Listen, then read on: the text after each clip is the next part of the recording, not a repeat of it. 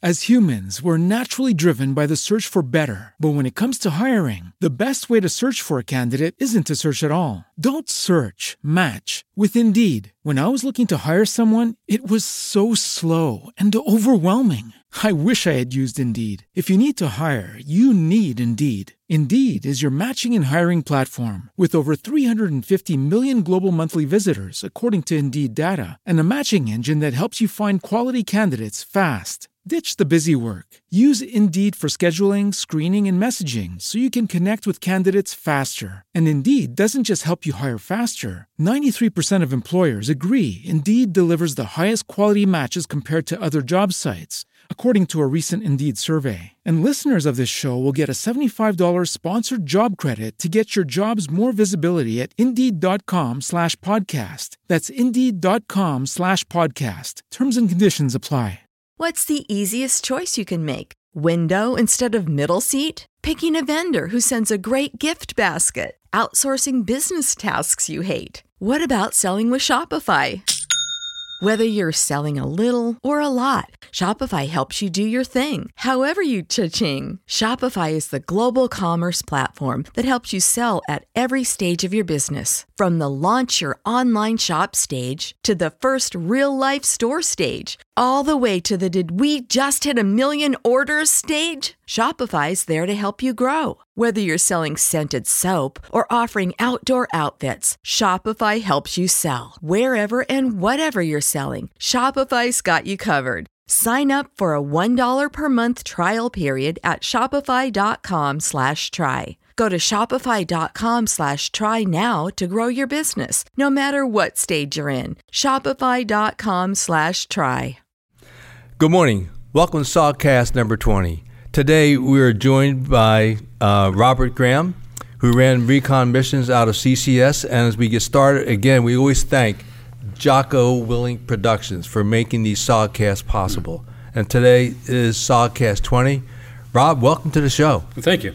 And um your unique history here with us because we've only had one other CCS uh, recon hatchet force man in uh, Marcus Witt, Mm-hmm. and uh, so glad you joined us. And your history is kind of unique because you're one of the few Canadians who left Canada to come fight with special forces, Yeah. Mm-hmm. and then you ended up in SOG. So how all that start for you? Uh, Well, I was kind of a lost soul. I was hitchhiking around Canada and and um, ended up I ended up uh, actually joining the circus in uh, Calgary. Traveled with them for until they went back into the U.S. and they wouldn't let me in the U.S. And I, so I ended up buying a, a 59 Carmen Ghia and I drove down to Acapulco, hustled there because in the circus, being a barker and doing what I Yeah. was doing on the circus, I learned how to hustle pretty well. And, and so I was living down in Acapulco for a while and, and living off the uh, Canadian uh, Navy. Sailors would come in. That was their R&R place. Sure. And uh, so I made a little living there and stayed there for about a year, I guess, thereabouts. Excuse me. And decided, well, I better head back up to Can- uh, head back up to Canada. And I was traveling with a guy who had just gotten out of the army. And man, that sounds pretty interesting.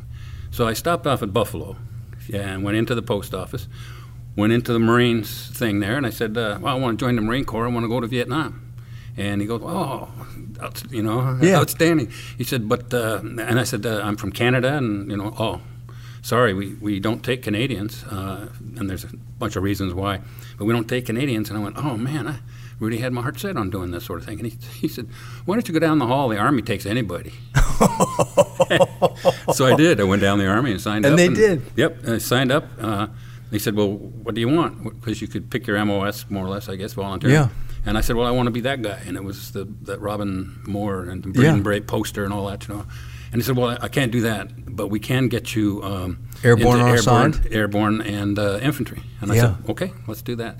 So I did my, you know, Fort Dix and AIT and all Benning, and uh, ended up at Bragg and Training Group. Excuse me uh, in uh, uh, a training group, and I ended up going through Como.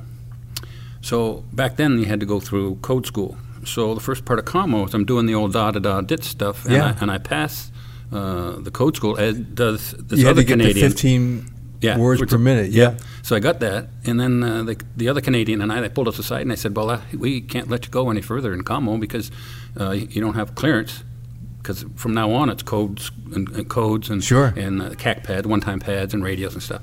And I, go, you know, oh, man, that just makes no sense at all. So uh, I, they ended up putting me in O and I. so so I went through O and I. Uh, anyway, graduated. There, I guess there's probably about And 50 O&I is the Operations and Intel course. Right. Yeah. one of the- Fingerprinting. yes. You know, you know, interrogating, and it- just what a trip. Uh, so went through the O and I course. Uh, got uh, fifteen. About fifteen of us were graduating, if I remember right, and almost all of us went to fifth group went to Vietnam. Excuse me. Landed in the Trang. And what time frame here, Bob?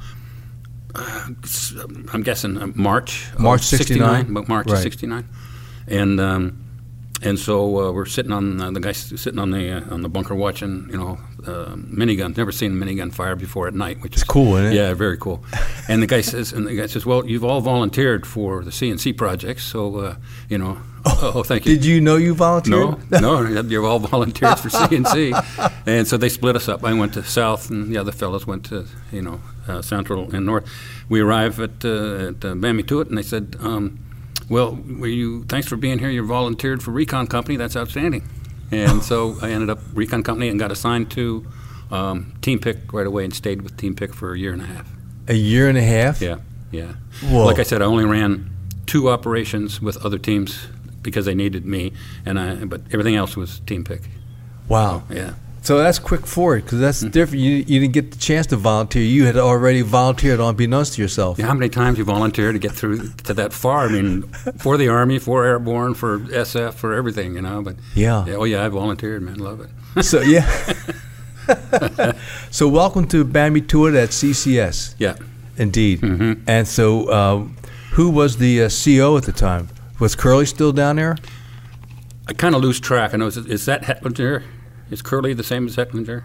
Um, I'm not sure. N- Uh, God, I'm drawing a blank. We Yeah. called him Curly. So, anyways, But you Curly you was arrived- there. Hecklinger Sure. was was there. Um, we went through a bunch of sergeant majors. Billy Waugh was there. Uh, Brock uh, was there, and the other sergeant major was the fella that, oh, gosh, and he's the guy that went from Bangkok and tried to sneak into uh, uh, and got him got murdered.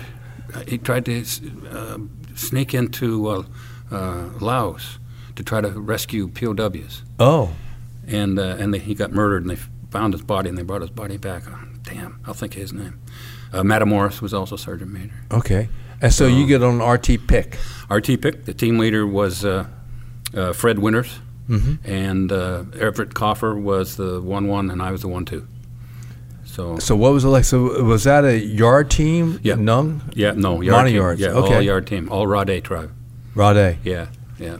And uh, how was that coming in from Canada? Welcome to uh, RT Pick, and you're dealing with mono yards. Well, I'd uh, not, it's not really really wasn't new to me. I'd been my dad's career military, Okay. and, and lived overseas, and he was in the diplomatic corps, so he's a military attaché, and so I'd lived in New Delhi, India, and Oh. I'd, in, you know various places. You've been around the world. yeah, so I, I, was, I was pretty good dealing with with locals. Certainly. So, yeah, that was Another skill set that helps. yeah yeah Absolutely. yeah used it uh, all up until I retired uh, two years ago.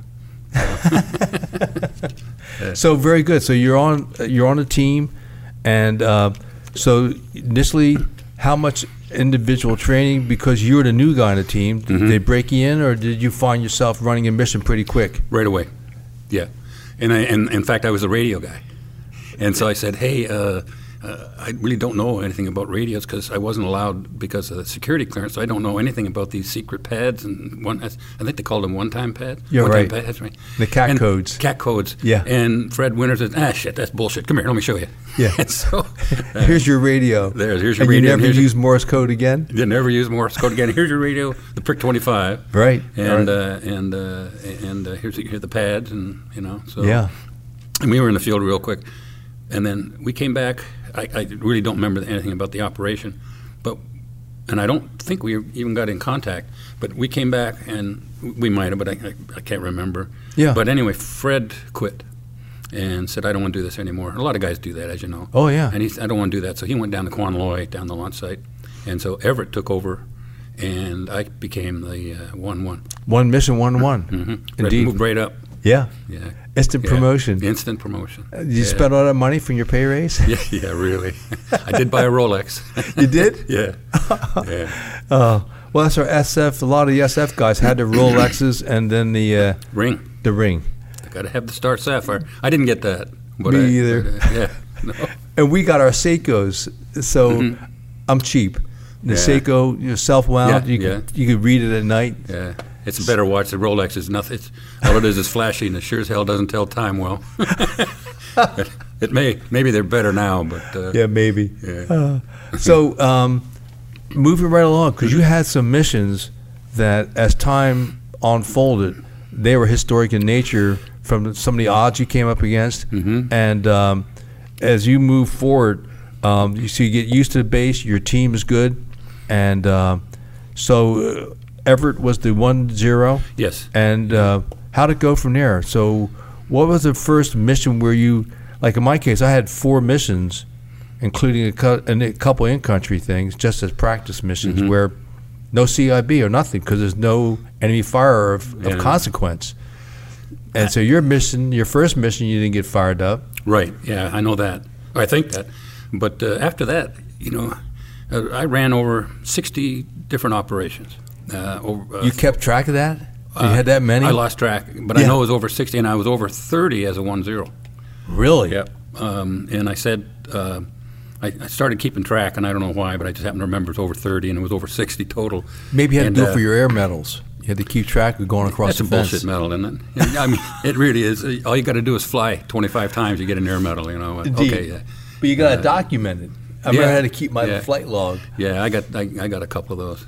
Yeah. Um, and then, um, but I I would say of all the times, I can't remember any time, maybe once or twice, where we did not get in contact. Sure. You know, we were in contact all always all the time, and usually uh, uh, right off the uh, LZ. Oh, is that Lot- right? Lots of times, right off the LZ, got in contact. In fact, one of the big lessons lessons learned, you know, because you, you don't learn this stuff back at uh, at the base or whatever.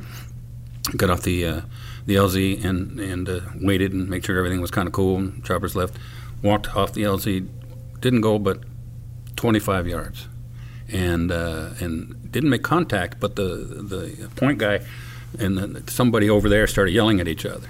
So we knew we, we and we could tell okay something's going on here, and uh, and so uh, then there was some firing going on between the, the point man and the, the other bad guy, and so we all turned around, uh, contact uh, to the chopper, get him Sure. back in because they hadn't been gone, you know that Right. far. Lessons learned, you know, had my antenna tucked down right. So I popped the antenna up.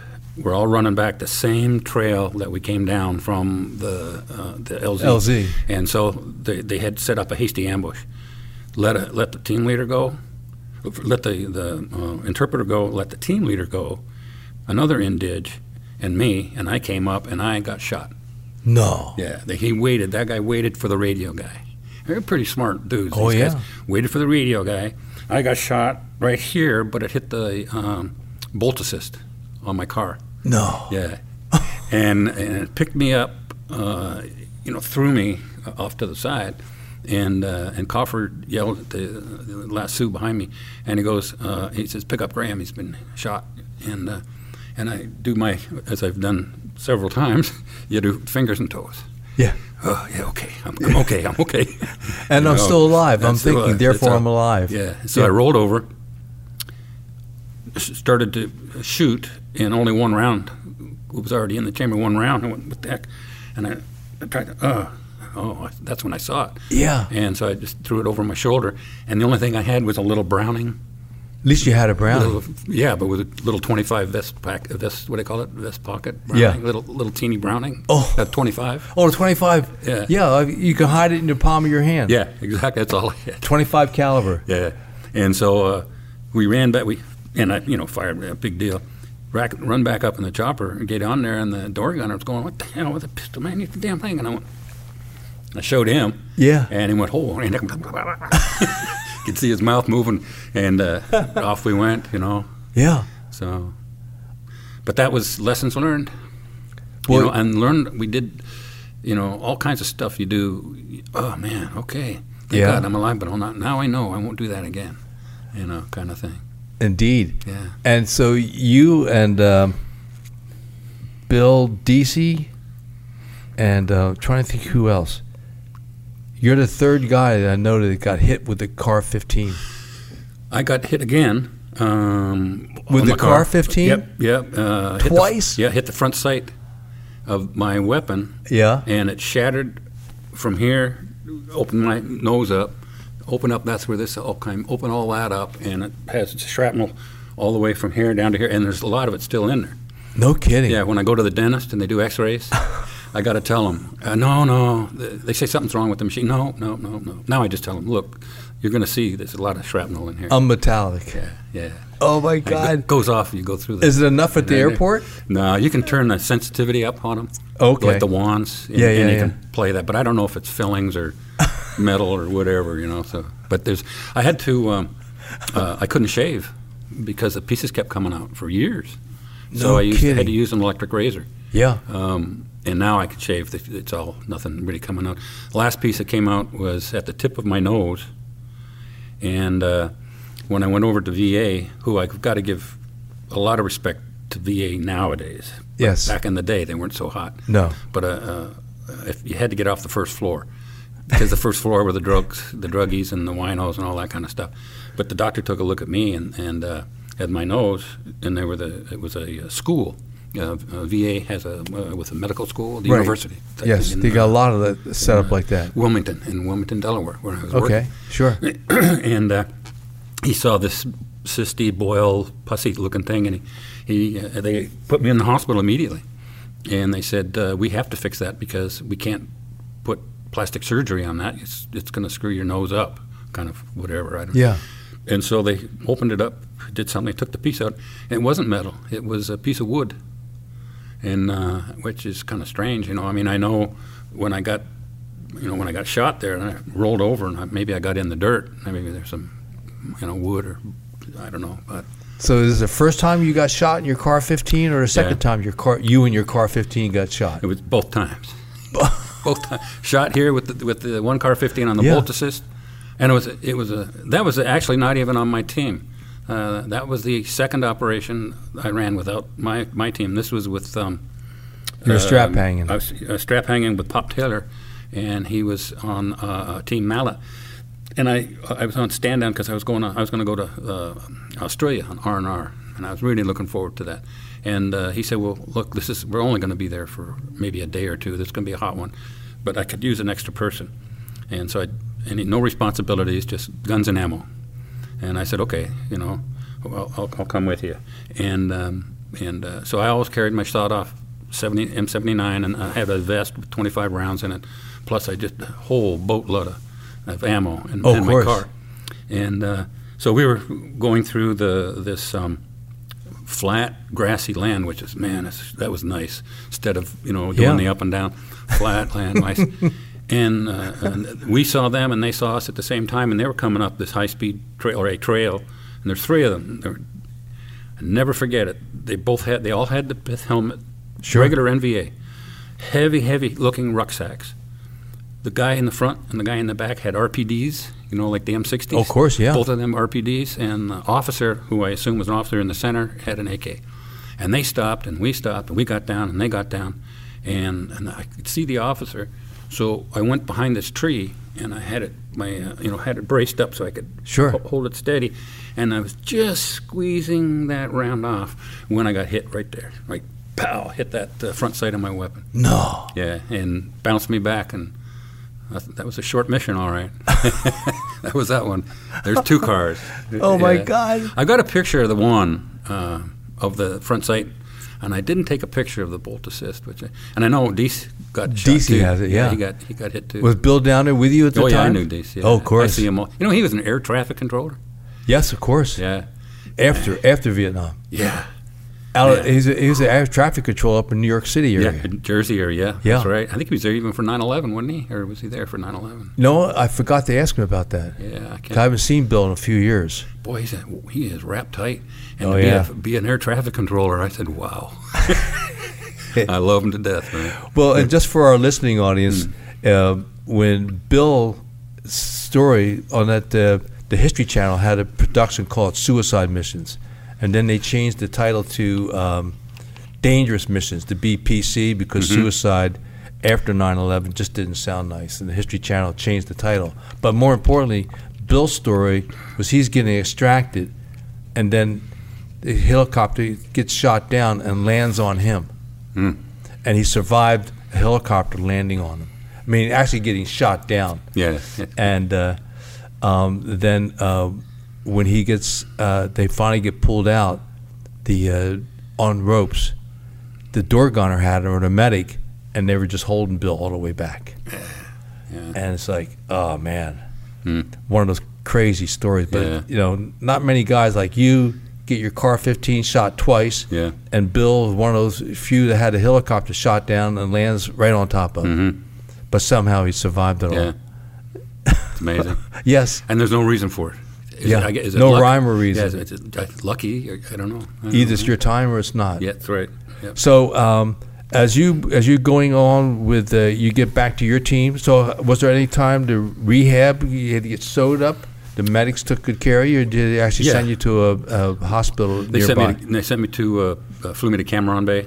And so I was at the bay, hospital at Cameron Bay. yeah. And uh, I woke, all I remember is I, I was on the table and I, o- and I opened my eyes and big spotlight. And I figured, man, it's like a heaven, you know, like, you know.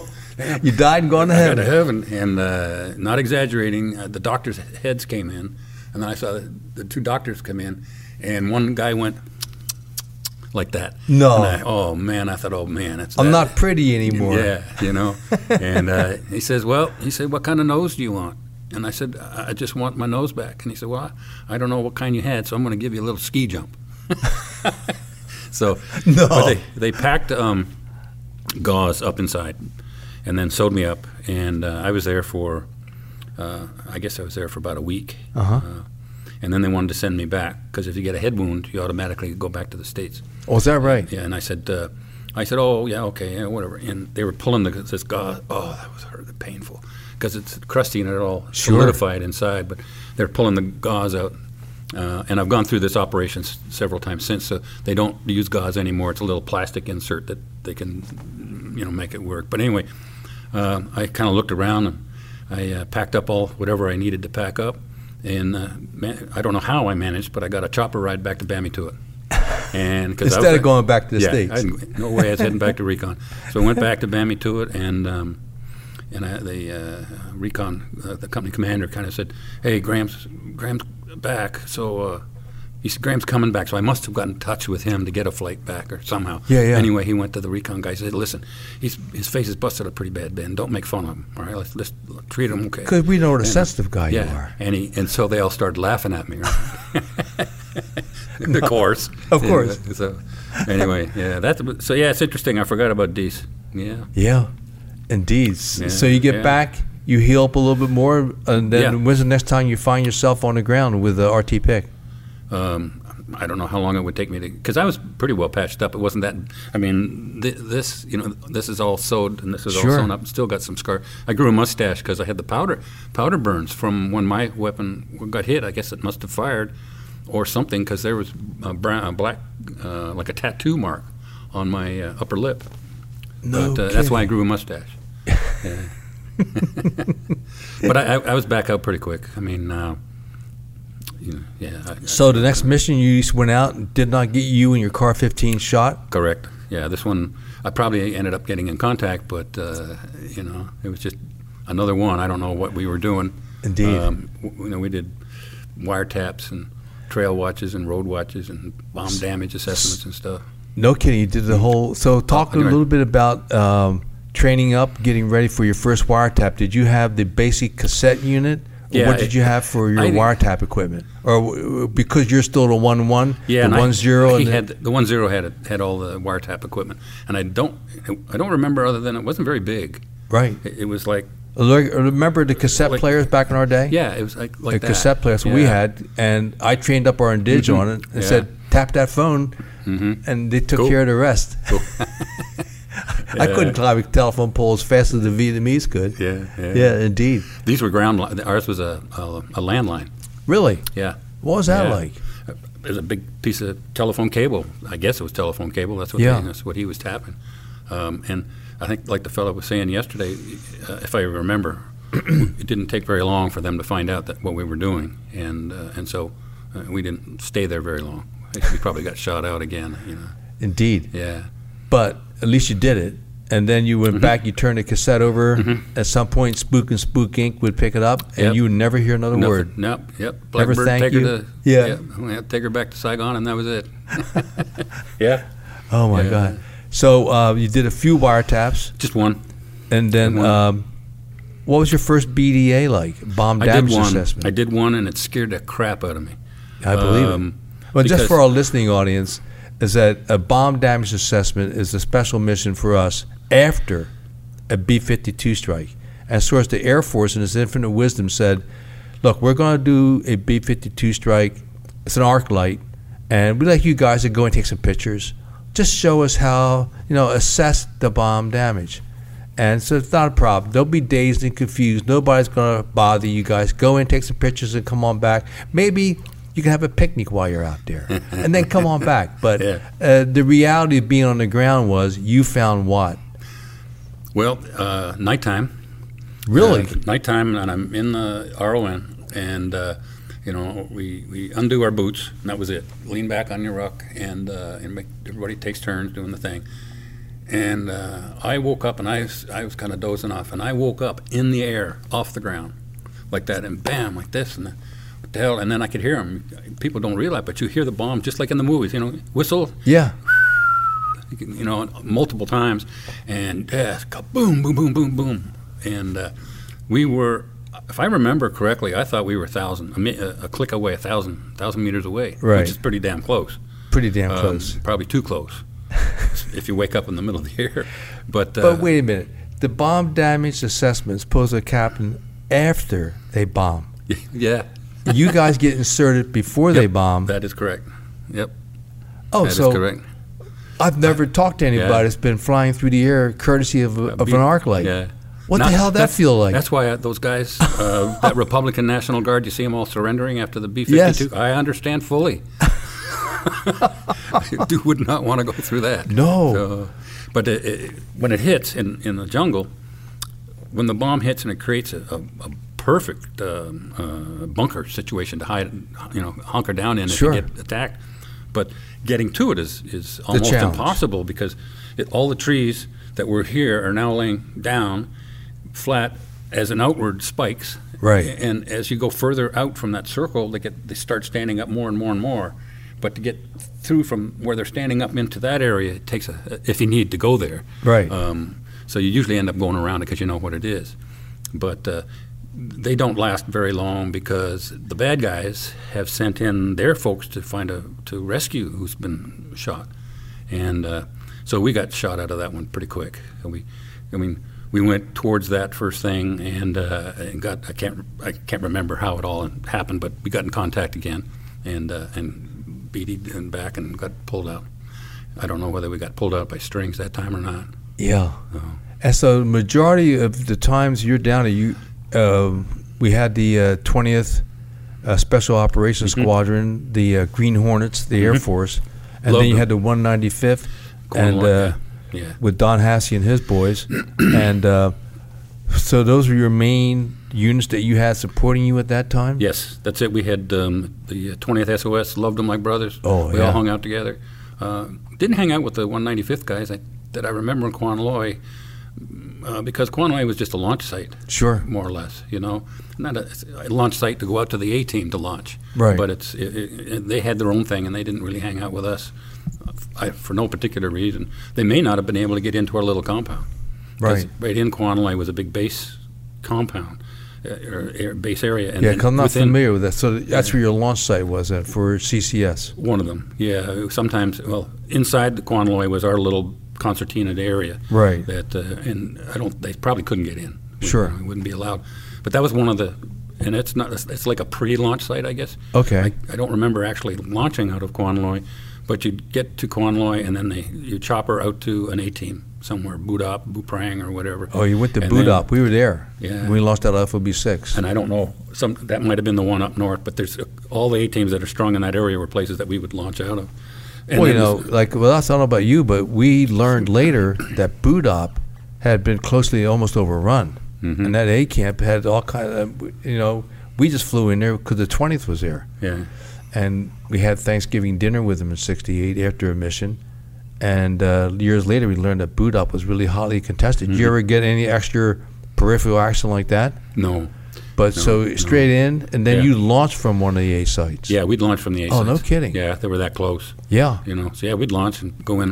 What I, well, I mean, thirty miles. Uh, Yeah. yeah, is that about, about right? I, I don't know. But the interesting thing, or the, the thing about us, as you know, uh, w- w- the U.S. government had made a, uh, an agreement with with um, Sihanouk. I guess he was the head of Cambodia at the Oh, time, yeah. allowing no there was no uh, aircraft, no No nothing fixed was wing. allowed- no fixed wing, nothing was allowed except choppers and a, and a small recon team, and that was it. And so we we didn't have assets. I mean, other than the choppers. And of So- course, the twentieth had those mini guns. Yeah, when they worked. Yeah. Oh. well, they were kind of new. You know, it's like the old uh, M72 law, you know? Oh, Like, yeah. some, when they work, they're pretty good. When They they, were. work. Yeah. When they were. When they work. Yeah. the people at the Langvay at uh, February of '68 when they got overrun, they learned that uh, many of them didn't work, yeah. and and they figured out why later. But it's like apparently they came in with a shipment and they dropped them, and so it disconnected the key connectors. So Oh. a lot of the laws didn't fire. Yeah. Here you have there's a tank in your sight. Yeah. Click, Yeah. Bunker. click, click. Yeah. There it is. Yeah. Oh my God. yeah. but uh, um, I got off point there a little bit. So, so you Just launched from rambling. those sites, yes, indeed. And we know we had uh, we used the the, um, the Green Hornets, and their minigun worked perfectly for Mm-hmm. us. Unfortunately, at that time, so you had times when that was an issue. where They'd be come flying in, and all of a sudden, all you'd hear would be the click. Yeah. Yeah. Um, but I, I guess I can, and it may not have been the Green Hornets. It might have been the, the 195th that had, did they have miniguns down there? Yeah. Yeah, may- maybe theirs didn't work. I can't remember. Could have been either one. But there you was know. there had to be a moment in time where you're on the ground, you're in contact, you asked Yeah. for a gun run, you didn't get it, Yeah. Hmm. and so meanwhile your team is there fighting on. So how many? How big was your Man. team when you usually ran? Would it be a six, eight man, or a s- no. f- I try to go with five. five? Yeah, two, uh, uh, me and one other American, Right. and my three yards.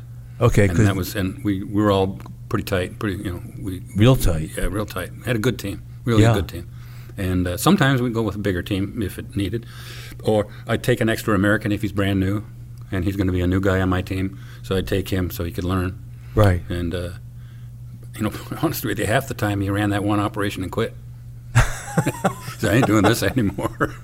and it was all, as you know, you could quit if you wanted to. Oh yeah, it's Yeah. volunteer. That was Yeah. s seriously volunteer, and you didn't want Yeah. somebody on the ground like what Lynn Black came up against. His one-one was prayed throughout the entire mission, never fired a, a round in anger. Yeah. And uh, you don't want that. No. No, no. You got to have No, guys yeah. that are able to work the Yeah, car. that's it, man. so, what was your basic, um, um, with only five men, what was your basic load that you carried for your web gear, weapons? My sawed-off 79 had 20, I think it's 24, 20, it's either 23 for some reason, or 24 rounds, probably 24. Okay. And I'd take, um, depending on the operation, uh, I'd take um, uh, HE and uh, probably about half HE and half fleshettes, which I don't think they issue anymore.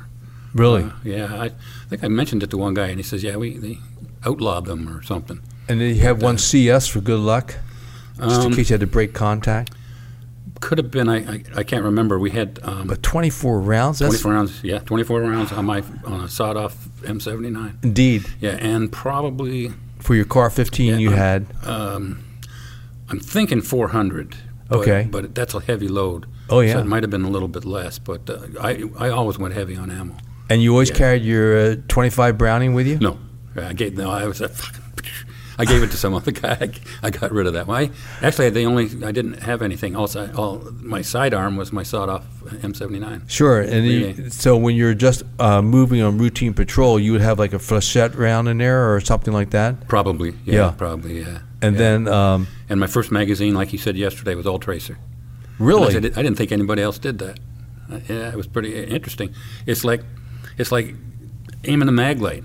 Oh yeah. You know, like mm, you're right there. You're not missing. You know, and if you shoot it down and you can watch it walk up to them, and they see it, you know, then they duck, so they don't shoot back.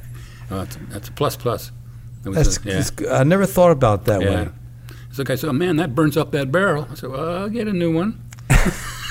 That's okay. Yes, those first two seconds they're kind of crucial. Absolutely. If you don't get fire superiority, Yep. just kiss your ass yeah. goodbye. That's why um, uh, my yards all wore pith helmets and AKs, and I wore a pith helmet, Oh, is that Um, right?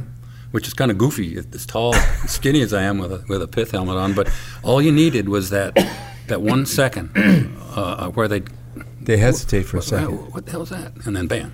So- Is he a Russian? Yeah, exactly. Yeah, I, uh, I would love to have caught a Russian. I would have made lots of money on those. Oh, absolutely. Yeah. yeah. Yeah, Did you run into any any other foreign troops like the Chinese down there, or um, you just came up conventional NVA? Yeah. Did, the, did also the NVA recruit some of the Montagnards that came against you there? I think we had a, a VC. We, I think we had a guy on our team that was uh, one of the bad guys, and I never took him to the field.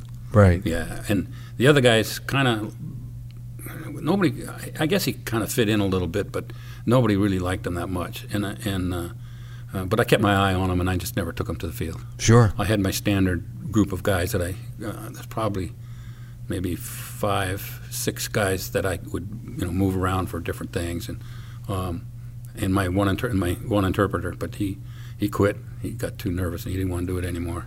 So, w- but we didn't really need an interpreter. We didn't- Because I when you're in the really- field, it's all hand yeah, signs. and you know what you're doing, and you know if you've been doing it that long, and you know what you're doing, you don't really need an interpreter. but that's So, but that's also indicative of the unique side of uh, our of the SF men Hmm. training, working with the indigenous troops to that high level of competency. When you're on the ground, there's no talk, no need for an interpreter. Mm-hmm. yeah. and uh, you were able to, to run a five man team. hmm Wow, I like Mm-hmm. that. Yeah. And so as things went on, did the uh, Daniel the, the code name for Cambodia was Daniel Boone, and uh, did the you find the AO situation changing, uh, more intense contact, and uh, anything like that that came along Absolutely. for you? Absolutely. And it's the 80 90 targets, the, the Parrots Beak fishhook areas, that they always got heavy contact there. And, we, and a lot of the operations were. And there was more hilly, right? Because the other targets in Cambodia were more flat, Yeah. mostly, yeah. And, but the but the parrot's beak. I mean, that was just, you, you know, you're going to get shot out. I mean, so. No you- kidding. Yeah, you always got in contact there.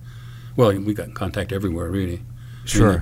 I think the length of the operations were missions were maybe seven days, so maybe. I don't think. Yeah, you well, know, we were told five. We planned for Yeah. five, but Yeah. seldom in for five. Yeah, exactly. And uh, Yeah. and so, did you plan on uh, picking up water along the way? Did Mm-hmm. you carry the extra canteens? Did you Oh, or picked up water.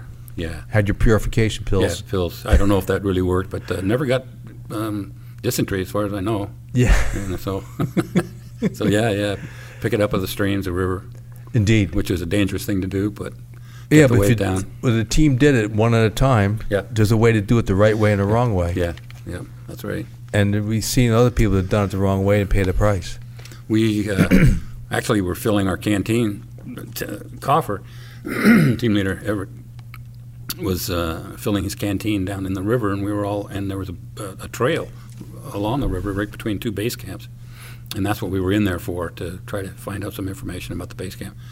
And uh, and I'm you've got guards up and down on both sides while Everett's getting the canteens filled, and uh, and here comes a guy walking down the trail, with no weapon, just Just walking, diddy-bopping. just, just walking down the trail, and I jump out, and uh, you know Chu Hoy, I, th- I don't know if I hit him. Somebody told me I hit him, but anyway, I, it was a Chu Hoy, and uh, uh, and uh, he, we turned him around. They tied up his arms behind him.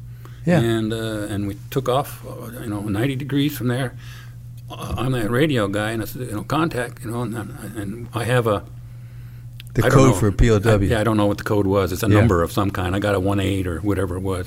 And if I said, say that again, yeah, IMI. you know what? it- You know, Repeat last transmission. yeah. So, um, and so they launched assets. I mean, of course, man.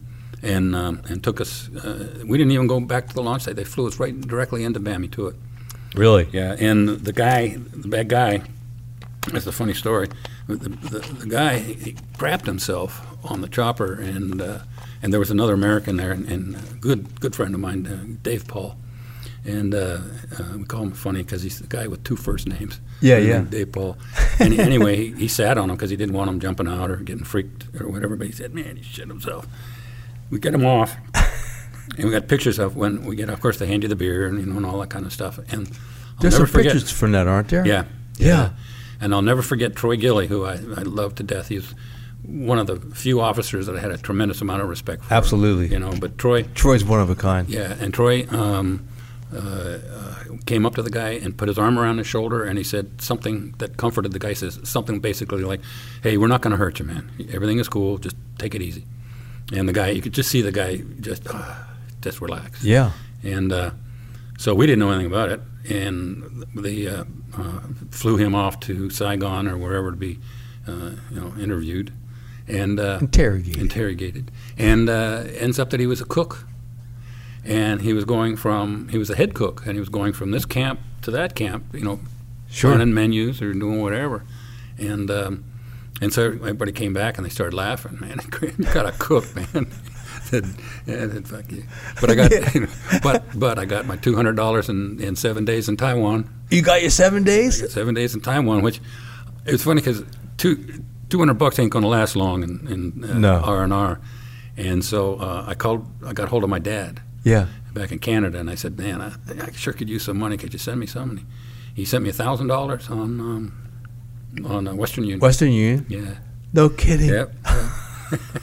So, what was your rank when you got in Vietnam, and when you got to your POW? What was the uh, what was your rank at that time? D- Were you sergeant, I, I had to go to I had to go up to play coup to become an E six, and that was out. And uh, so I, I uh, P- so when you get I'm in not sure, country, yeah. you come right out of training group? I think I went in as uh, a sergeant. Didn't we all get there as sergeant? No. Oh, okay. Well, in my case, I got demoted before I went over, so I, I arrived as an E deuce. maybe we all maybe I did too. I, I ca- I can't remember. No, well, after training group, a lot of uh, for our people like on you, where you, you're uh, the uh, baby SF program. Mm-hmm. You come in, do basic AIT, jump school, training group. So that's about a year by the time you're done. Yeah. Your MOS is COMO. So within a year, you're done. A month R and R before you deploy, and then you go to NOM. When you land there, you might be a PFC for sure, maybe an E4 or Spec 4, because that was the COMO uh, MOS.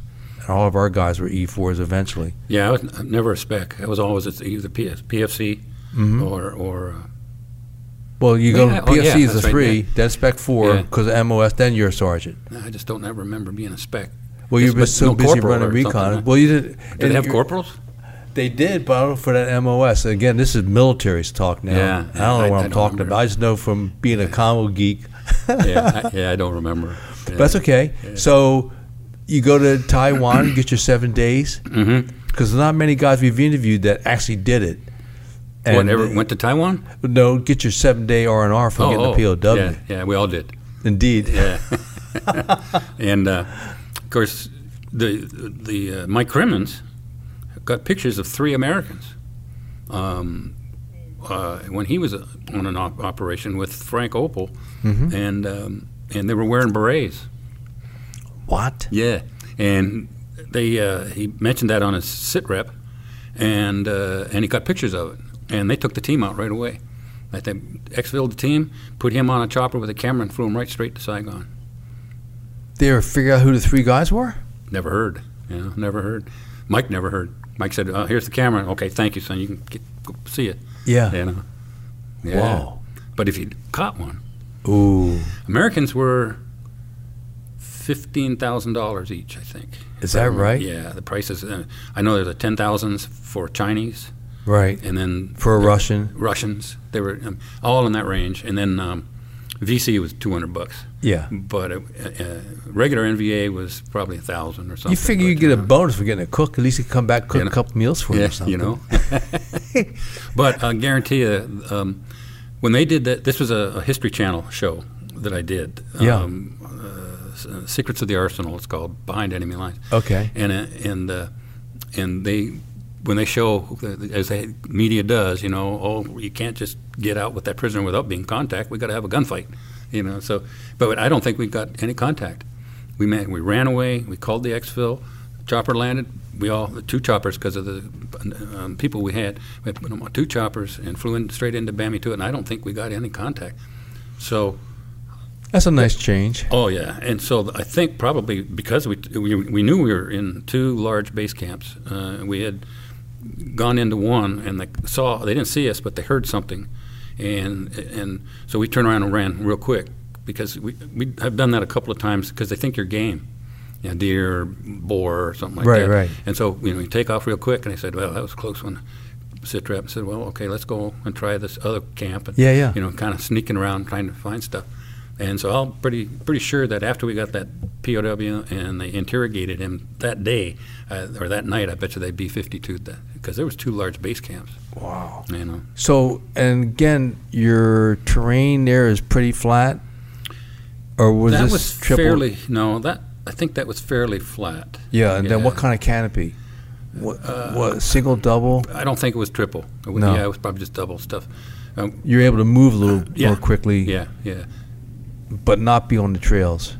exactly. Yeah, yeah. Never do trails. Never. Never do trails. You know. well, were you there when? Uh, no, you- you arrived in '69 at uh, at uh, the CCS. That was after February because my uh, my high school quarterback Hal Krosky Yeah. was on that team and he was KIA in February of '69. I got here just arrived after that. Just after. Yeah, yeah. And Shriver.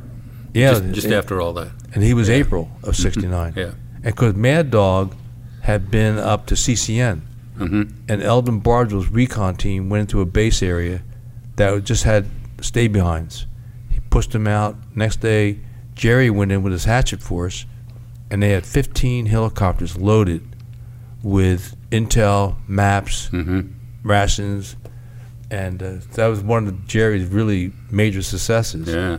And this is up at CCN, to go along with everything Man. he did down south. Wow. Yeah. In his spare time, he and Klaus were up there with us. Good God. Yeah. But uh, so you were there. You arrived after Jerry. This was uh, uh, listed as KIA. Yes. Yeah. Okay. So that probably tightens it. I don't. When did, did I say March or it's April? It was his was April. So I got there right after him. And then Right. April. Yeah. Wow. Yeah. Welcome to CCS. Yeah. When they have legends like that going down. and then, so Lieutenant John Potter was there. Can't remember the name. Yeah. Okay. And so your team, Lieutenant Ash and the ones I remember: Lieutenant Ash and uh, and Troy Gilly. of course. Yeah. Yes. And then uh, Troy was just. Um, he's one of those legends too, because he's such a good officer. Mm-hmm. finding good officers and having people that appreciate what we're doing on the ground. Hmm. He understood. He was uh, Intel, I think S two, I don't know. and then he ended up running recon. Did he? Yeah, and say and Lieutenant Ash ended up. In fact, I took him uh, on his first time, Lieutenant Ash. You broke him in. yeah, the, the colonel wanted him to be the team leader, and I said I went and talked to the colonel. Just sir, you know, at least let him be strap hanger. I mean, he's got to at least learn a little, Yeah. something. And uh, and he said, yeah, okay. And so he uh, he uh, he uh, Was that Fred Lindsay then? Who was the uh, OIC at that point? Yeah, is Fred Maybe. Lindsay- Was, yeah, that name, I know Fred Because he, he listened to his men. Yeah, I think so.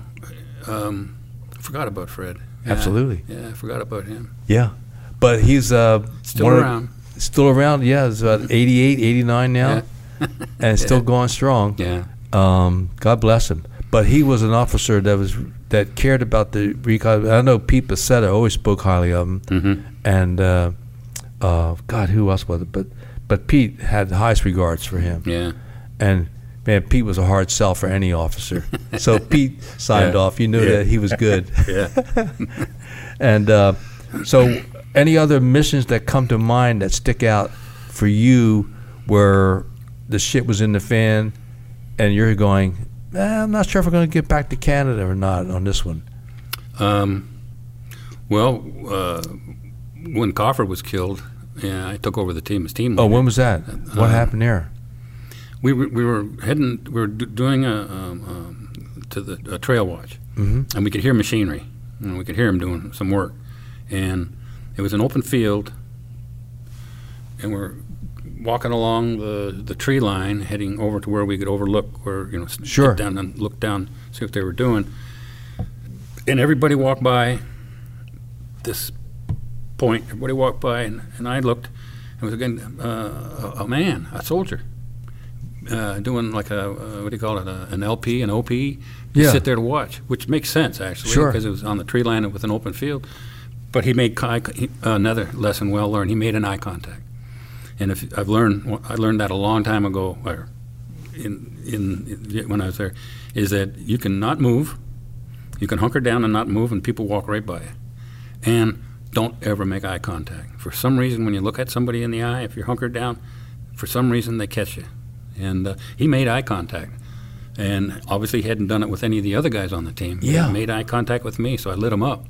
Yeah. And um, and so, shit, you know, uh, contact. us. And there happened to be a B fifty two bomb crater close by, which makes a great place to jump into. Oh yeah. Um, and so there was Everett. and We had a third guy, new guy. It was a radio guy, Boylan. Um, and um, Fack was flying over, and he was firing either smoke or whatever he had with him. And he said, "You got a bunch of guys coming in on you. They're coming up the hill. They're coming in your area." And so we got into a contact just off at the, in the tree line, and uh, and all of a sudden, uh, big explosion, and and it just, I mean, it threw. It, it, when I when I came, and you're to- in the bomb crater in now. the bomb crater, and something happened like a grenade or something in the bomb crater, and it, it looked like meat splayed along a walk. You know, like the bomb crater is, kind of looks like a walk. Right? Sure, yeah. And everybody's just laid out around this thing. Yeah. Um, I'd gotten shot here. I got a shrapnel in here, which cut the artery, No. which I'd never seen, and blood actually does spurt. It squirts, It, it yeah. squirts out. That's the first time that I've seen that. Uh, Coffer took one right between the eyes, right there. Boylan, that? Yeah, same explosion. Um, Oh. Boylan, the radio guy, went right through his knee. Um, and my s- one of my yards got it. He got in one cheek and out the other, but uh, it didn't hit any teeth. So Really? yeah, so he, I don't know. Either he was yelling or he had his mouth open, but it went in che- one cheek and out the other. Um, and uh, so Coffer was uh, not breathing. So when I finally came to, and I, s- so I, uh, I stuck my finger in this hole, and I, you know, had my car and my other hand. Well, that doesn't seem Yeah. to be working, you know, and and so I, I did that, and that Yeah. stopped the the blood, the bleeding. Yeah. And I went over to Coffer and I gave him CPR and, and he started breathing again, which was Really? good. Yeah, got him back, a, a- Yeah. got him breathing again. Um, and so they brought in the slicks, uh, gunships, and um, I always love it when they, Chris, like this gunships, and you know they're out of ammo when the pilot reaches out with his pistol, man. Yeah, I that's a bad sign. That's a bad sign. so, but uh, anyway, they dropped la- uh, rope ladders, and I hate rope ladders. Oh, I but know. they dropped rope ladders uh, f- for us to get out. So you had enough So- canopy they couldn't land. yeah. And no, I don't know why. I mean, I would have thought they could. But, Yeah. But, you know, um, but anyway, You're on the ground. You're not. yeah, Yeah. I maybe I didn't see things from that perspective, you know. but uh, I couldn't obviously take um, Coffer up the, the, the rope ladder, so I stable snap linked him in, Right. on the rope ladder, which made it easier to climb up. sure. And so, radio guy climbed up with a hole through his knee. He climbed down the Really? rope ladder. Yeah, I mean, adrenaline's a, is Oh, a really it do is. something, man. But uh, and I, I thought he carried his radio with him, but he, he apparently no, he emptied the, his uh, car into the his rock with the radio and all that. Um, I guess he took the pads with him. I don't know uh, the cack pads, but anyway. So I'm getting up, and this is I was I was. There's more. There are a lot of funny stories that. Oh, you yeah. know, a lot of That's funny why we're here stories, today. You know, and so climbing the rope ladder, Mm-hmm. and, and, and if I could finally get up, oh man! And I'd have, for some reason I had buttoned my shirt down. I had that was rolled up, and I You didn't put a bandage or anything on the wound. No, I just rolled my thing down like Yeah. that, all- right down like both arms. Sure. I, I, I don't know why. And I'm getting up the rope ladder, and I get into the chopper, and I do that, and I guess the blood had pooled up somehow in that um, my shirt. So when I dropped like that, Oh, all this blood came out, and the prop wash coated the entire inside of the chopper. man, Oh. the, all the windscreen in front of the pilots. But the thing that was funny is it coated the uh, door gunner's plexiglass thing. Yeah, yeah. And he, like that, and he just and he barfed and barfed all over his mic. And I, for somehow, I know I shouldn't, but somehow that was just funny for me. I just thought that was funny. Oh yeah, and hearing your Right. story today, it's funny. Yeah. So we we, we went back to um, it was the southern southern launch site. So we went back into uh, um, Quan Loi, and Coffer died that night. Oh. Uh, Sue went off to the one of the um, yard, uh, one of the Vietnamese hospitals. Right. And uh, and they took care. They just bandaged this up, and uh, you know, I see. I, it's Did they not get the much. shrapnel out? No, it's still there. No. Yeah, the, when they were doing a something, uh, I took an X-ray for this arm or something, Uh huh. and uh, and it's not a big metal; it's just a real teeny little piece. Just And so enough it- to make you bleed a lot. Yeah, you know. so Well, thank it's- God it it's wasn't still too there. big because your finger couldn't have worked if it Yeah. was too big. Yeah. So anyway, it's still there.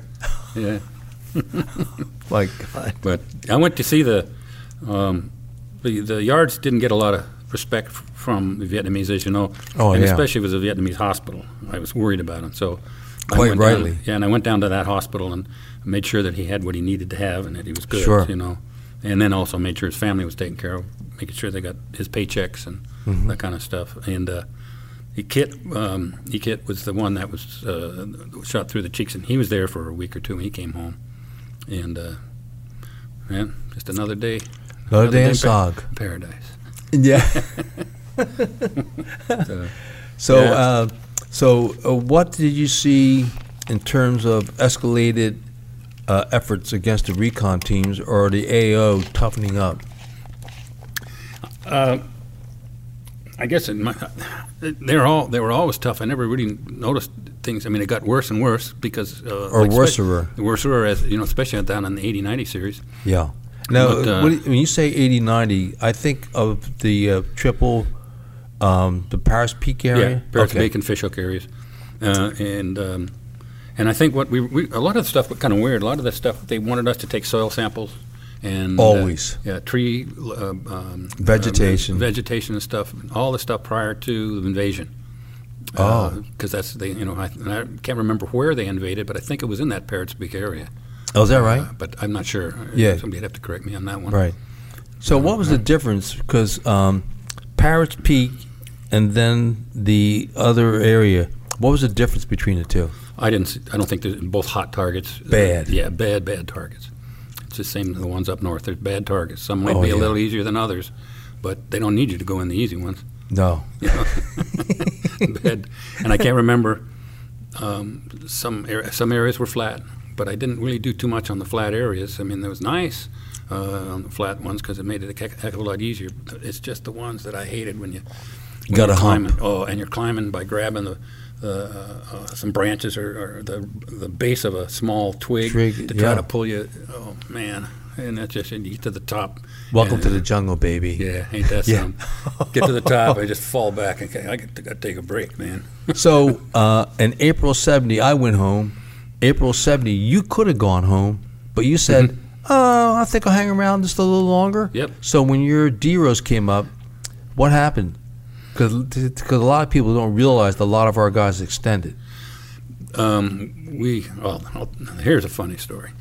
So um, you, you can you can uh, re up. I found out for uh, six months, and you get uh, a cash. You get 30 days leave anywhere in the world, and a bunch of money. I can't remember how much, Yeah.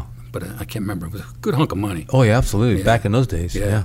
And um, and so so me being the hustler, I was always the the scrounger. And, you know, I said, uh, hey hey guys, you know, why don't we get us airline tickets, the most expensive airline tickets we can get from uh, Seattle. Saigon? yeah, Seattle, Tacoma, or whatever. that- Yeah. Oh, uh, back yeah, there. Okay. You know, from from uh, Fort Lewis area, whatever that c- civilian airport is. And I said, so I was doing some research, or however I was doing that, and I found the most expensive ticket goes from Seattle, Tacoma to Tierra del Fuego, the uh, southern tip of South America. And I said, now what we ought to do, and there's five or six of us all did the re, all re-upped.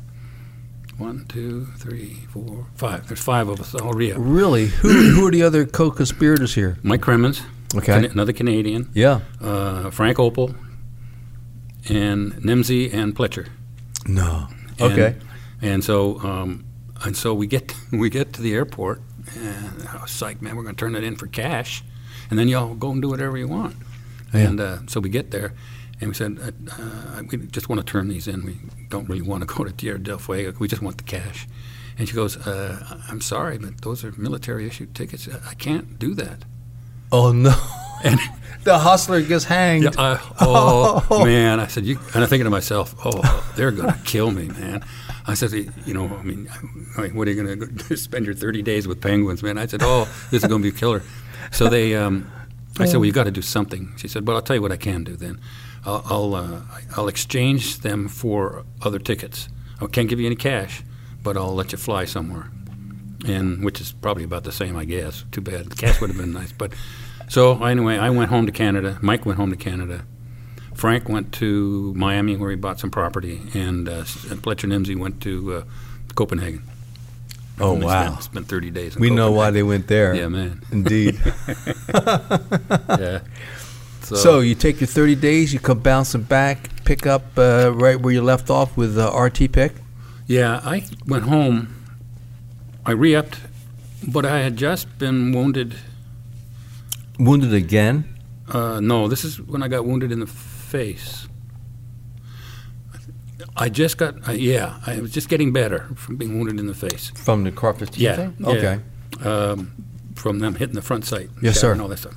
Right. And uh, and so when I landed, um, my mom and dad were at the airport, and um, we you know we all got home, but they got the family doctor came over and he wanted to do X-rays, wanted to check me out, and and that's when he they did X-rays and he said, "Man, you're lucky because it didn't get my eyes." you Oh, know, yeah. like from here on down, and he said it's just a, you know m- not superficial, but and nothing, no big deal, you know. Wow. Yeah, if it, if it ain't fatal, it no big deal. Yeah, indeed. You know? you don't mind carrying a little extra metal around. That's it. Oh my God. So I, you know, stayed my uh, 30 days there with uh, mom and dad, and then um, and then Mike drove down from where he lived. It was not too far from me, and then we drove back. Uh, I, I, I guess we, I can't remember where we went. I guess we just went to Buffalo, or was that another time. I can't remember. Anyway, they flew us back to Fort Lewis and back to RT Pick. Indeed. Yeah, yeah. So by then you come back, the AO is toughening up a little bit, and uh, any particular missions that come to mind when you return for essentially a second tour of duty? Well, there's one that everybody talks about. and I I know they're going to want me to talk about it tomorrow. Indeed. Um, Let's um, get a preview. Frank Opel was the other team I ran with. Yes, sir. With Team uh, All. Got to fix out that one in Auger. Indeed. At All. And uh, he and I were playing Chinese checkers in my hooch. And uh, I could tell something was wrong. He was down. And he goes, uh, What's the matter, Frank? And he goes, ah, it's just- I got this operation I want to go on. And, and uh, my uh, 1 1, I won't say his name, but my 1 1 doesn't want to go with me, doesn't want to do it. And, I, and we had been imbibing. A little bit, of yeah, course. Oh yeah, and Frank has his famous drink of Scotch and root beer. But Scotch anyway, and root beer. Oh. Scotch and root beer. And uh, and I'm doing whatever I'm drinking. And uh, and uh, I said, oh, I said, don't worry about it, Frank. Shit, I'll go with you. Yeah. And he said, yeah, yeah, I'll go with you, man. No, like, hey, it's your move. Get- Let's go. And so the next day, I've got a picture of him that Jason has. Um, Jason Hardy, right. Because I gave him all of my pictures. Um, There's some and- classics in there. yeah, and he he was coming from the talk back to me, and he's got his floppy hat on that he always wore. He's got a grease gun for some reason. He always loved carrying that damn grease gun. That was his weapon of choice. Really? And he had his trench knife out, one of those brass knuckles with the blade, and he's like this, and he's he's looking at me, and giving me a big grin on his face. And I go, "What's he go, what's going on?" He said, "Well, we're on, man." I said, "Yeah, oh, oh, oh what?" He says, "Yeah, we're, that, that operation. I, you, you said you'd go with me. Yeah, yeah. Well, we're going." I said, "Oh, all right. Well, what are we doing?" Uh, well, we're gonna parachute in. what? What? He said we're gonna do, we're gonna do a jump. I said, well, okay. Um, And so- his little people were trained up to, to jump? Uh, probably, but not. Probably not. But these were his team were Chinese nungs. Oh, and yeah. I mean, he had a whole team of, of Charlie. Ch- Uh, was it Charlie Chan or Jackie Chans? Yes. I call him a, a whole bunch of Jackie Chan. These tough little guys. Oh, they're good. Uh, Um, and so they gave us uniform um, helmets. The only difference was we had a like a smoke jumper helmet. It was like a football helmet with a big wire cage. Right. And, uh, and, and so they roped up the uh, 20th SOS, one of their Hueys, because they had, you know, uh, navigating at night.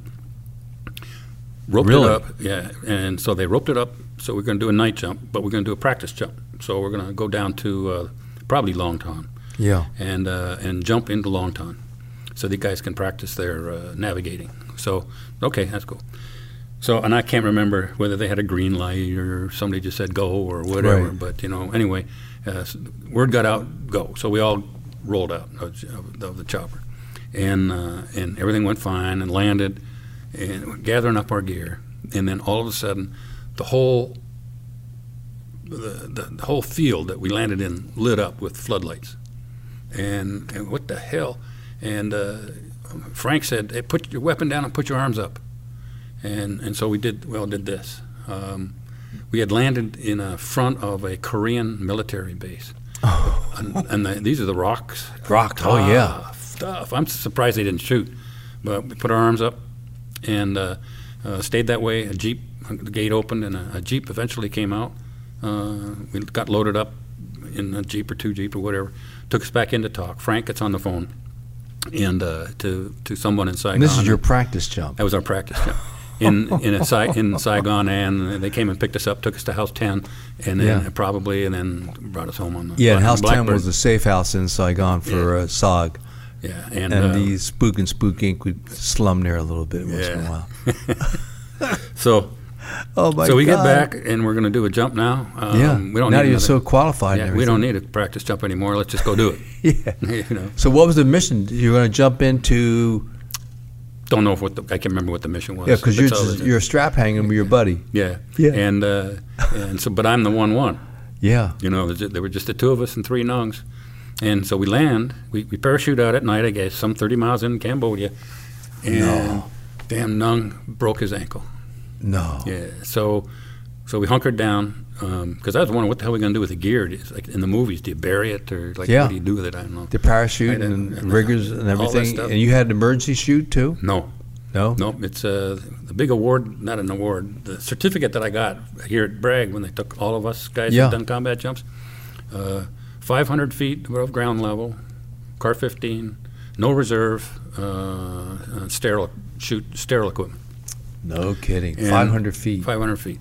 And I've heard somebody say that they did it at 400 feet, but it was- 500 feet is what our um, certificate says. You barely have time to get your chute open, Oh. Yeah. let alone do a PLS. Especially out of a, out of a, a chopper. Yeah, You because know? the prop bar's going to give you a little extra downward encouragement there. You'd think. So anyway, we um, we we hunkered down for the night, and they came and uh, picked up the the uh, his nung and all the gear and threw it in a chopper. So it was just a regular. It might have been parachuted in, but it was just a, and, but it's still the first one, oh yeah, you know. But it, it was just all compromised. So and we didn't stay very long either. Uh, I remember we were only there uh, one night, maybe maybe two at the most, but we got shot out of that one, and, and they pulled us out. wow. I don't- So but that's with the broken ankle. No, well they came in and took him out. Oh, is that right? Yeah, they came in the next morning, picked up all the gear and the nung. So basically, it's a compromise, just like a regular insertion. Yeah. You know, we had jumped in, but they had to come in and pick the nung up because he had. So then you continued on with the four man team. Yes. Or did you Yeah, replace? no, four man. Kept on with a four man team. How long were you able to stay on the ground? Like I said, maybe about two, only about two days. We weren't very long from that one. I didn't. I guess it with sometimes when Coffer was running it, we'd end up having to be, be a little bit longer. We could maybe last her out for four or five days. Uh, in fact, I've probably done a four or five day too, but not very very seldom. Usually, Right. it's just a one or two day thing. You're in. Because at some point they they learn that you're there either Yeah. through RDF or other compromise. or Uh, somebody told them that we were coming. You know that all of Yes. that rumors there. Oh yeah. You know. Well, you know, in uh, John Plaster's pictorial book, Mm-hmm. near the end, there's a picture of Speedy Gaspard with the NVA spy, Ah. and at because Speedy didn't know it at the time, but after the war ended in, in uh, April 30, 1975, the spy received the highest award that North Vietnam gave to its spies. I didn't know that. He was there with Speedy Gaspard in SOG headquarters. I'll be. Absolutely. And uh, of course, they had trail watchers. Hmm. Yeah. And they had, you know, Oh, bunkers. I mean, but you heard Mike Taylor yesterday, was, which, by the way, you and I are here together today. uh, as part of the Third Special Forces Group uh, SOG Heritage Week, and it's a SOG symposium where more than 20 SOG men come together. And this is um, November the 9th today, uh, 2021, just for the record. And uh, we're here to get a chance to finally meet each other. I heard so much about you and your legendary exploits in CCS, and so we're finally able to connect today. But um, while you're here, they're talking about that combat jump, and you'll be one of the guest speakers today or tomorrow. I think he said they're- they've got other speakers for the day. Uh, so he said he's, he wants to talk to me about the um, silver pistol, the combat jump, and the bow and arrow. And Yeah. all that. So Well, Oh, let's let's go to the bow Uh-huh. and arrow before we go to the silver pistol because the silver pistol. I tell you something that's funny. I didn't know what the word symposium. What what does symposium mean? It's a gathering for an official gathering to learn, share. That's- it's, it's a gathering officially. Yes. Google it. Okay. Yep, that is the first definition. You know what the second definition is? What? A drinking party. No. I'll drink to that. And I thought, man, See, you would know that, Bob. isn't that something? I thought, ain't that something? Too Uh, funny. Yeah, that is funny. Yeah, the um, we had spent the biggest thing we could do is catch a POW. I Sure. mean, they you know You were not- ready for another R and R. You hadn't had one in a while. We have we have our priorities. Yes. But they wanted the intel. I didn't give a shit about the intel. I wanted Yeah. my money and another R and R. Yeah. You know, um, and so uh, we tried different tech, different kind, of, different ways. You know Sure. how you do it, setting up ambush and stuff. How like many that. different ones did you try? Tried two. Okay. Um, uh, the the one I one I tried, uh, I'll mention this tomorrow. Is I took a claymore, and I peeled the front off a claymore with all the pellets. Right. So uh, all I had was the C4. Right. And then I, I took a plastic bag full of the CS powder, and I packed the whole thing with CS powder. Oh. So that now that would stun somebody for a second or two for you to go jump on them, yeah. right? Wouldn't you think? Yeah. And so, um, coming down the trail, and, uh, and You're in the ambush position. They're Yeah. coming down the trail now. Yeah. Oh, How many is they? only two. Ooh, It was perfect. That was perfect. Yeah. You know, and they had their weapons slung. nice. Look like that. So, Yeah. oh, this is going to be perfect. Fired the claymore, and uh, wasn't really expecting that kind of a blast, but it had blown. It blew the so, it was so concussive. It blew the powder over these guys. Didn't even bother them. Oh, Yeah, and so they turned around and, of course, and started firing. We all started firing, and we took off and got pulled up. So that was uh, that was one of our. But see, that's trying to catch uh, the POW. Of course. So okay, uh, uh, we could probably have fix, figured that out. But I had a longbow with me. yes, this is what I, we were So, trying to get yeah, around so to here. I had a longbow with me, and I on one mission, you just wait, wait. So were you drinking at night to say maybe tomorrow I'll take a long bow and arrow with me to the mission in Cambodia? yeah, Okay, a whole bunch of arrows. Yeah, a whole not bunch. just one arrow. uh, and so and so uh, but I was practicing with the yard. I play with the yards. We Sure, they of had their course. crossbows and we were shooting the little cardboard milk containers and you know and I'd use the longbow. Yeah. Uh, Graham number one, same same cinema, you know, and all Yeah, that yeah. same the way they Very the yards cool, are. yeah. And um, and I said, well, let's take the let's take the uh, the silenced weapons aren't silenced. No. you know, there's subsonic. Just still a little metallic Uh, all the rubbing. clock Clark and all that kind of stuff. Uh, the only silenced one is those beautiful little Browning 22s. Mm. Wish I'd stolen one. but uh, anyway, too much a Boy Scout, I guess. Indeed. So anyway, we figured let's take the uh, let's, let's let's take the bow. And we'll take the bow. It was a heavy team. Um, actually, it was t- Lieutenant Ash's first operation. I had um, Frank Opel went with me. Okay. Mike Crimmins. He's You're my the one, 1-0. I'm the one zero. Mike Crimmins is my one one, uh, and then I've got Lieutenant Ash and uh, uh, Opal and a guy named Boylan.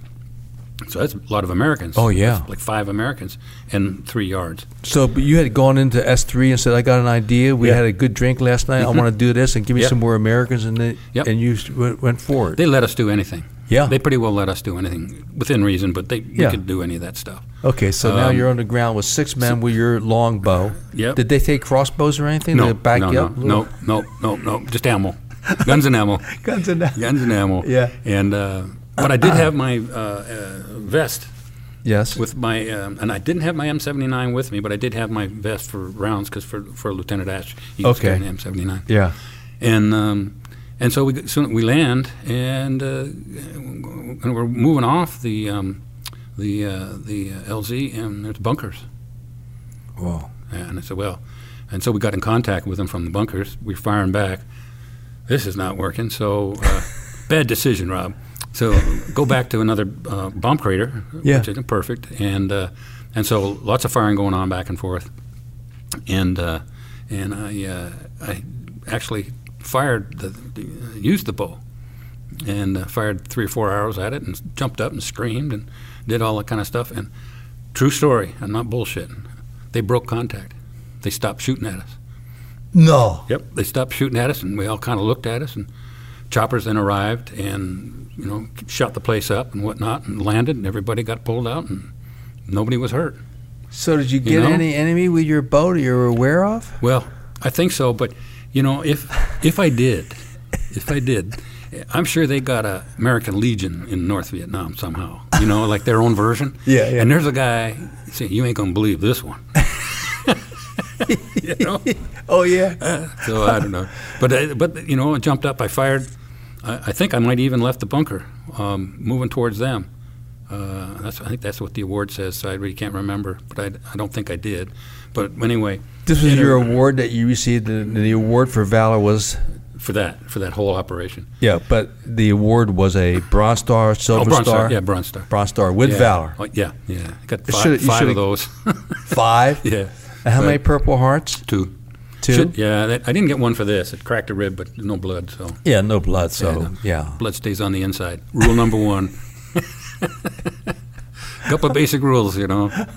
So anyway, that that it was a bullshit thing. Um, Yeah, but And- that's and that's part of your legend, Rob. well, it's one of the reasons why I They're think not. First of all, I don't know many one zeros will let anybody from SOG that actually goes into the AO with a bow and arrow. Thank you. I'm sorry, but we're officially on record with that. Mm. Yeah. Yes, sir. Well, I think it's one of the reasons why, not me, but we were all at that. eh, The men that I ran with were all 18, 19 year old kids. Yeah.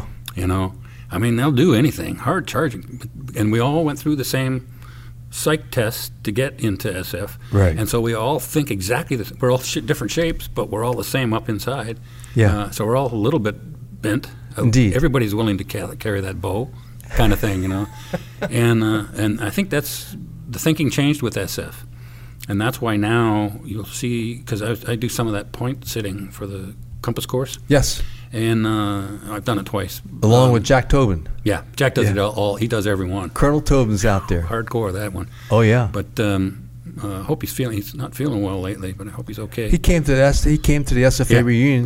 Yeah. Mm-hmm. He and Betsy were there. He's all dolled up in the tuxedo. Of course, Betsy looks. Yeah. She's a wonderful gal. yeah, yeah. He was supposed. To, I was supposed to be with him this weekend, um, and he he couldn't come to our little get together because he was sick. He sounded real bad. Oh, is that right? But yeah, this is on Saturday. We better do a So, comment check uh, when we get done. Yeah. So um, anyway, I think SF. I talked to Chris Crane, and he said nowadays I've noticed the SF guys are older when they come in going through the Sure. selection. They're more mature.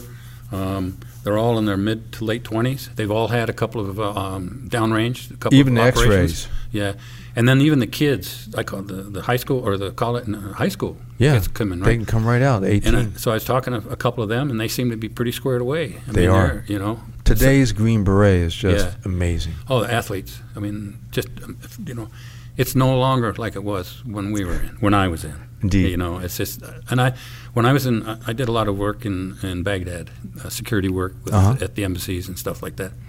And uh, that's one of the things I've noticed, and I've mentioned it to everybody, that the American military nowadays, even the, the truck driver, back in the day, the truck drivers with us were, you know, they could. okay, They look like cooks. you know, well, these guys, everybody in the Army nowadays is 100% professional. I Oh, mean, yeah. I'm just impressed as hell with the military. But um, and our SF troops in particular. So, Yeah. um, as we're heading down the wind-up trail here, talk to us about the silver pistol a little bit because you earned it. And Well, uh, it, it's kind of strange. It's nothing big deal about it. uh, You know, well, yes, it is. Well, But it's a you're, big you're deal. being humble, Rob. well, here, No, because I talked to Pla- you talked to Plaster, and I said, Right. "Well, how many?" And I think they made 50. I think this is what he was saying. I think they made 50, and they actually gave out 19 to SF. The rest of them probably went to the generals and colonels and whatnot, right? And so I don't know how many people got them. See, he said 19. I know there are maybe five at at CCS got them. Pletcher, Opal got one, Liberty got one. Anyway, they're- And we're talking the Yeah. Browning nine millimeter Yeah. silver. yeah, that, that chrome plated one. Right. It's in a nice little mahogany box with Right. velvet and a little and they plaque gave with it your name. Mm-hmm. to to the SOG recon guys at the end of your tour of duty Yeah. as as an exemplary service. Thank you, sir. Yeah. Here's something for you to take home, show your grandchildren someday. Yeah. So I, I still have it. I uh, another funny story. So I Always. took it. I took it back to Canada. And, Yeah. I, and I've got all the documentation and paperwork, war trophy, authorized authorized to travel with it and all. And of course, it was a lot easier back then. Get on the helicopter, and uh, I mean on the airplane, and the pilot tell, told the pilot, "No, he said, just let me have it in the cockpit." And I said, "Yes, that's cool." Get off in Toronto. My mom and dad are there. My, I, sh- I don't even mention that thing to him. Like it's in my duffel bag or in my whatever it is. Get back to the house and I show and I'm showing my dad, mom and dad, look at what they gave me. I said, oh, that's pretty cool. He said, uh, uh, he said, I think you know what I ought to do is is uh, I ought to take it over to the police station. Uh, my dad at this point was a federal was a judge, Oh, so I'm going to take it to the police station and they'll put it in their armory, and because let's for safekeeping. And I said, okay, you know, that's fine Sure. with me, Dad. And um, and so, uh, ten years later, or whenever I can't remember, but I wanted, I had, I, but I kept the box. So the box kept. I, I, I had I couldn't come back into the U.S. By the way, uh, once I was in Canada, they wouldn't let me come back in unless I got another green card. no. I was still I was a Canadian citizen. Oh. Isn't that something? after and all so- that time, after yeah. 18 months of serving our Yep. country, and and couldn't come back. So, good old Border Patrol, huh? Yeah. So, um, and I had been deported uh, several times um, because they you can't hitchhike. You, you, if you hitchhike, they take it back to the border, and you got to sign papers and all that crap. When I was younger, anyway. So, I got the I got this mahogany. I got this box, and I got to get my pistol back.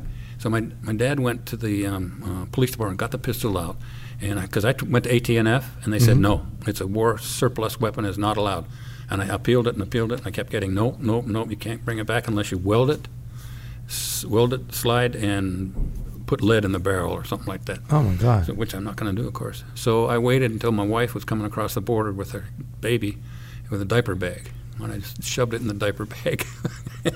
So Wow. Brought it over uh, in the diaper bag, and I got it back. I s- Wow. Now I got it. Well, we're at that point where our schedule's getting a little tight here. Ordinarily, we go on a little bit Mm-hmm. longer, but we're on a tight schedule. So, any final thoughts on terms of your service at CCS, and which was uh, of legend, the bow and arrow, Mm-hmm. and uh, your commanders were impressed enough to give you that silver uh, Browning nine millimeter. So, Mm-hmm. Yeah. any th- any final No. thoughts? No, no, thank you. Well, it's my good to pleasure, learn. and uh, we're at that point where um, today, uh, thanks to Jocko Podcast, we were able to have this production and bring it to our viewers. And we thank all the service members today in our country, the Border Patrol, first responders, and even the parents who are fighting for freedom in America these days. And uh, we also uh, thank the men and women who served our country in the years past as heroes, men like Rob Graham, who came from Canada to serve our country with great valor and distinction. And we also remember and salute the men and women who aren't here today who remain missing in action. Again, we Mm. thank Jocko Productions and thank you for coming, Rob.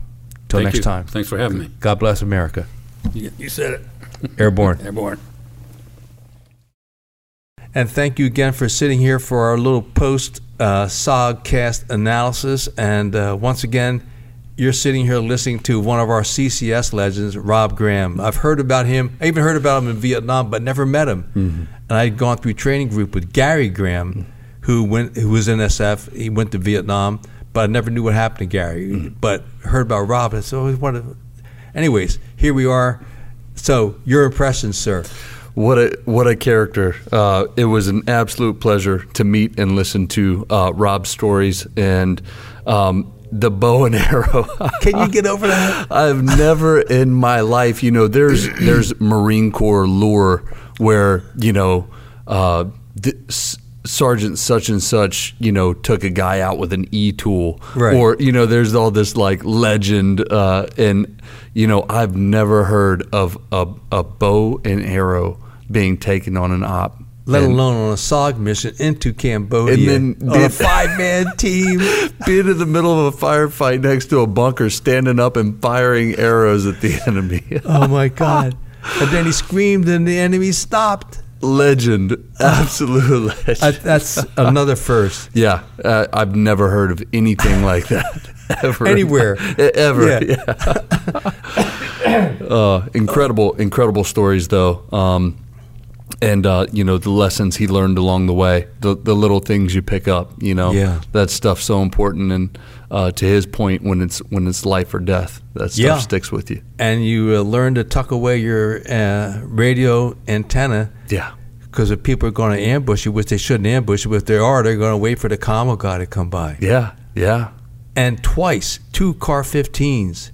Gosh, I mean, and and the for, it, not only was uh, Rob lucky not to have shrapnel hit above the nose, but if that round doesn't hit the front sight, it hit it hits him. it's going to get him direct. Yeah, I mean, gosh, how how what what are the centimeters between that round not hitting the front sight and gosh, that's terrible how he took shrapnel the way he did.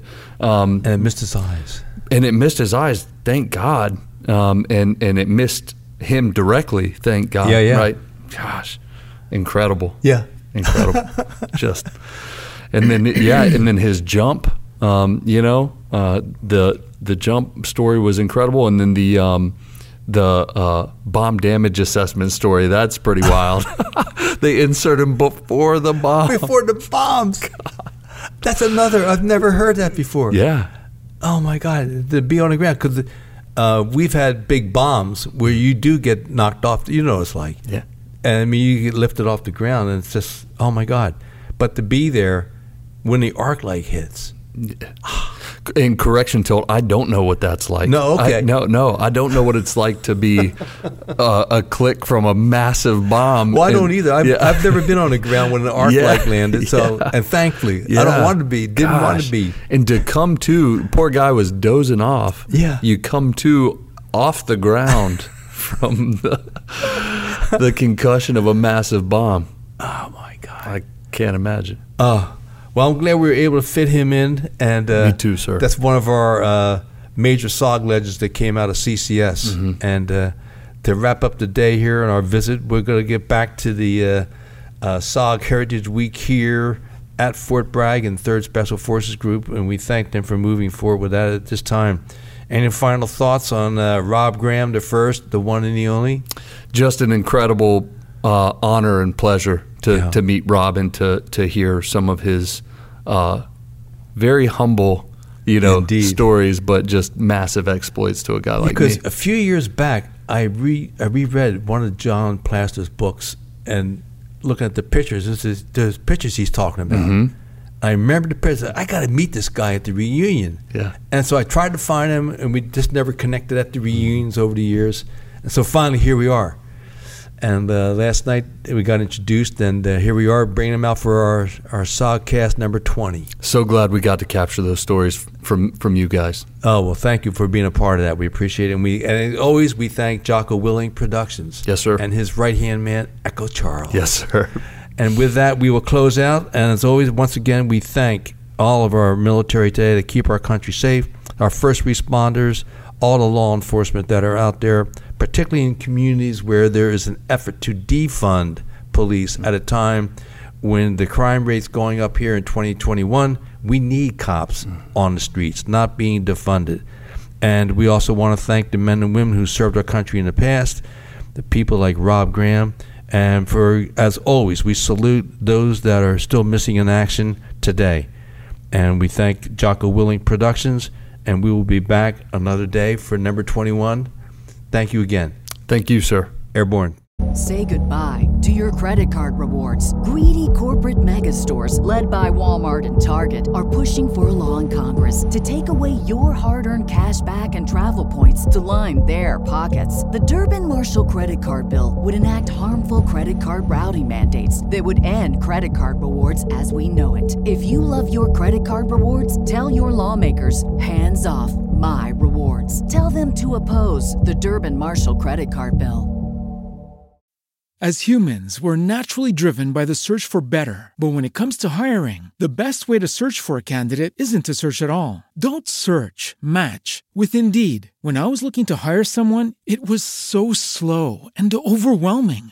I wish I had used Indeed. If you need to hire, you need Indeed. Indeed is your matching and hiring platform with over 350 million global monthly visitors, according to Indeed data, and a matching engine that helps you find quality candidates fast. Ditch the busy work. Use Indeed for scheduling, screening, and messaging so you can connect with candidates faster. And Indeed doesn't just help you hire faster. 93% of employers agree Indeed delivers the highest quality matches compared to other job sites, according to a recent Indeed survey. And listeners of this show will get a $75 sponsored job credit to get your jobs more visibility at Indeed.com slash podcast. That's Indeed.com slash podcast. Terms and conditions apply.